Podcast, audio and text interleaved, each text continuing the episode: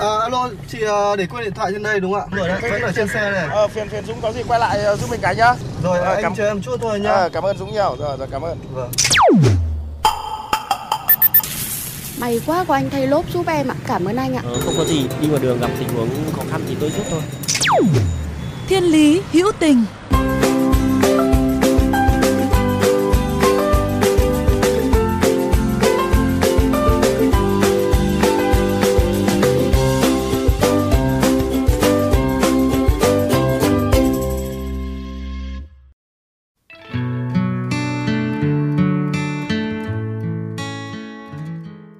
Các bạn thân mến, góp nhặt đó đây trong cuộc sống thường ngày, đôi lúc chúng ta vẫn thường kể cho nhau nghe về những câu chuyện mang hình hài của lòng tốt hay những con người đã hết mình giúp đỡ người khác mà không màng được đền đáp trả ơn. Tuy nhiên, những câu chuyện mà sự giúp đỡ lại mang tính quyết định đến mạng sống của một người khác hay có thể ảnh hưởng đến cả sự an toàn của người đi giúp đỡ, có lẽ lại ít hơn một chút. Và câu chuyện của ngày hôm nay sẽ là một câu chuyện như vậy. Một câu chuyện có thể khiến mỗi chúng ta tự đặt mình vào rồi tự hỏi liệu chúng ta có dám hành động như thế hay không?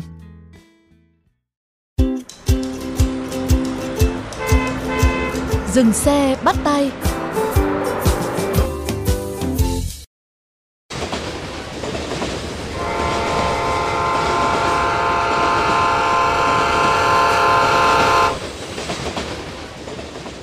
Đó là một buổi trưa vào cuối tháng 7.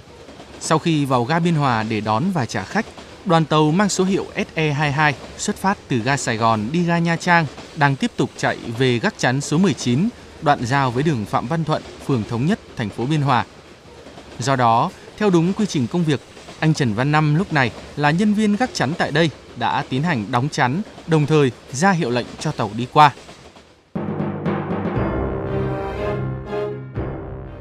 Tuy nhiên khi đoàn tàu chỉ còn cách chạm khoảng 15 mét, anh Năm bất ngờ phát hiện một người đàn ông trung niên có biểu hiện say xỉn đã vượt qua rào chắn và đi vào mép đá cạnh đường dây với ý định băng qua đường tàu.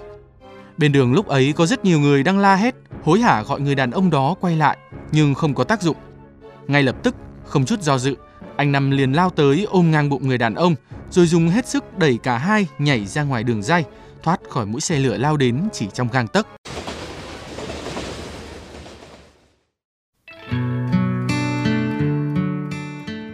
Anh Năm kể, giây phút hai người ngã được xuống đất thì cũng chính là lúc đoàn tàu vụt qua. Tưởng chừng lúc đó nếu chỉ chậm chân vài giây thôi thì không chỉ người đàn ông kia mà chính bản thân anh cũng đã bước quá gần đến cửa tử.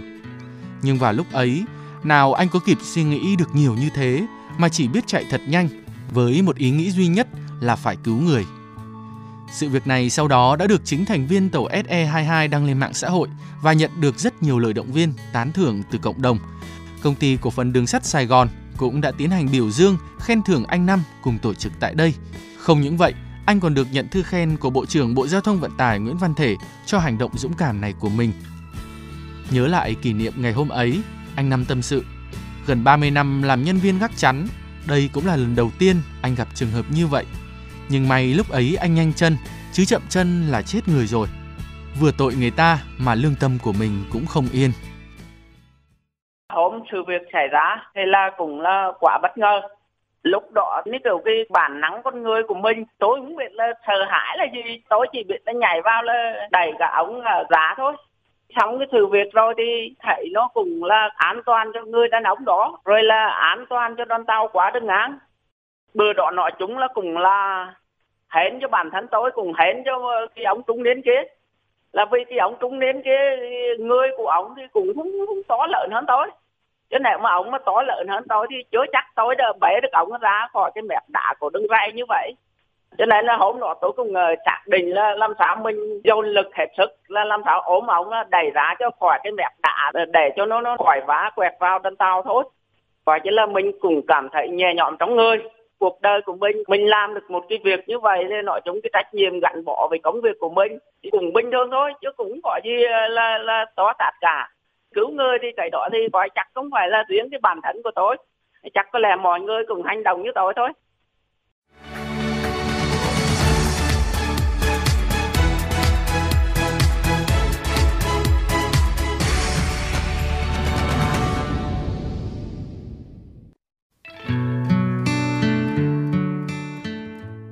Anh Năm nhớ lại, hôm đó sau khi biết được việc làm của anh, vợ con anh mới đầu cũng lo lắng, nhưng sự lo lắng ấy ngay sau đó lại được thay bằng sự vui mừng, xen lẫn tự hào vì hành động của người chồng, người cha của mình đã cứu sống tính mạng của cả một con người.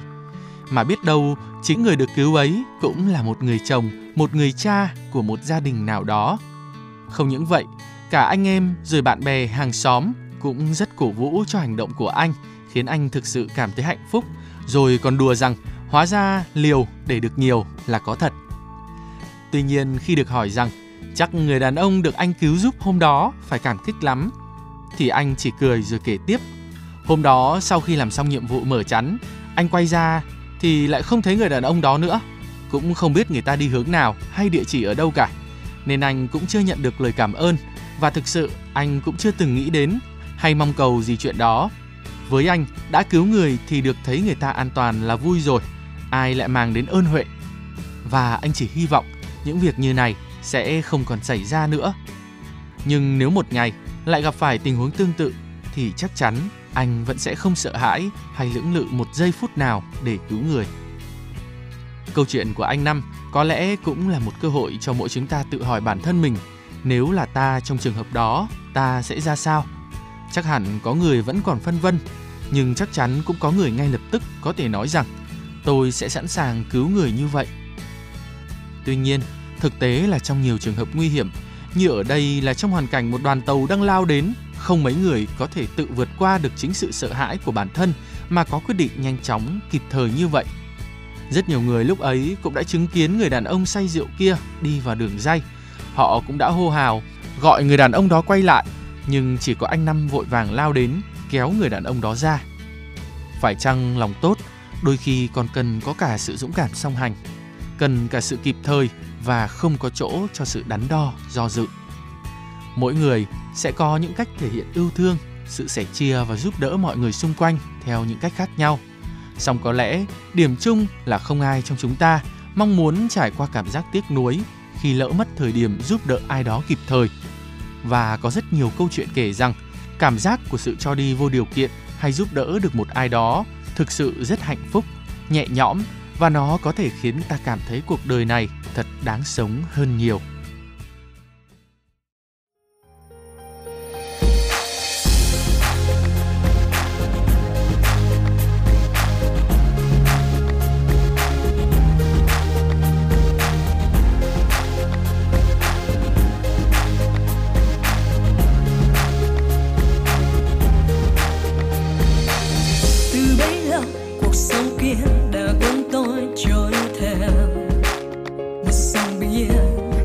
是听。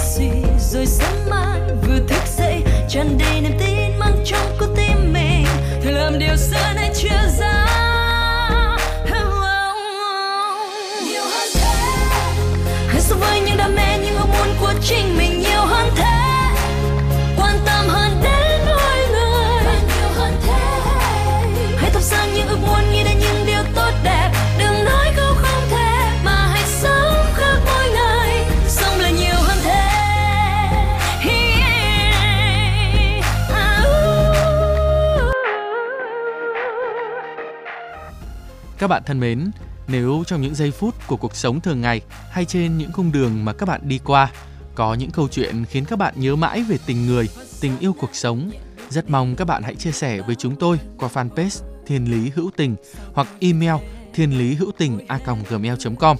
Chương trình phát sóng chiều thứ ba, phát lại chiều thứ năm hàng tuần trên kênh VOV Giao thông. Để nghe thêm hoặc nghe lại chương trình trên các thiết bị di động, thính giả có thể truy cập website vovgiao thông.vn các ứng dụng Spotify, Apple Podcast trên hệ điều hành iOS, Google Podcast trên hệ điều hành Android và sau đó gõ từ khóa VOVGT, VOV Giao thông hoặc gõ tên các chương trình. Xin chào và hẹn gặp lại các bạn trong những chương trình tiếp theo. Hãy sống với những đam mê, những ước muốn của chính